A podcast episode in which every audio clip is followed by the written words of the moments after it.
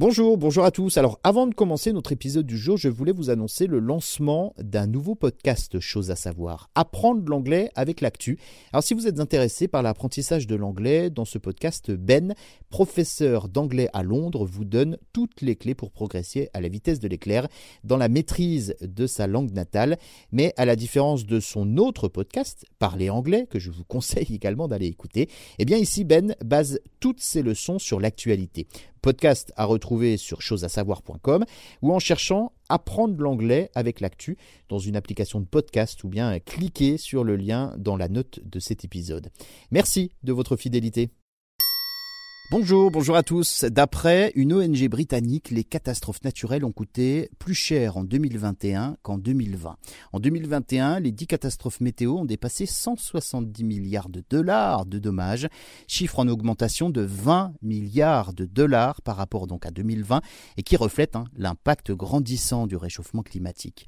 En 2020, le montant des dommages économiques des 10 événements météo les plus coûteux avait été calculé à près de 150 milliards de Ces dix catastrophes ont fait en 2021 au moins 1075 morts et déplacé plus de 1,3 milliard de personnes. Des dommages survenus essentiellement dans des pays riches, avec euh, des infrastructures plus développées et mieux assurées. Mais l'ONG rappelle que certains des événements météo extrêmes les plus dévastateurs en 2020 ont frappé bien évidemment des pays pauvres qui ont peu contribué aux causes du changement climatique et où la plupart des dommages ne sont pas assurés.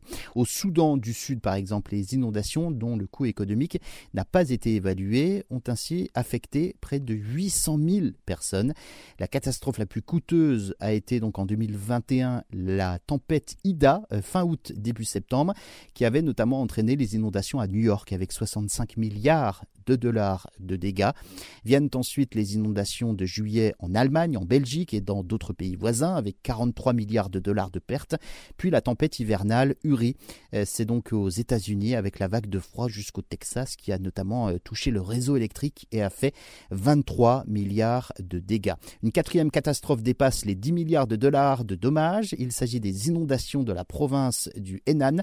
C'est en Chine en juillet qui a donc coûté euh, près de 18 milliards de dollars et puis un assureur suisse avait publié une estimation globale des coûts des catastrophes naturelles en 2021 dans le monde, évaluée à quelques 250 milliards de dollars en hausse de 24% par rapport à 2020.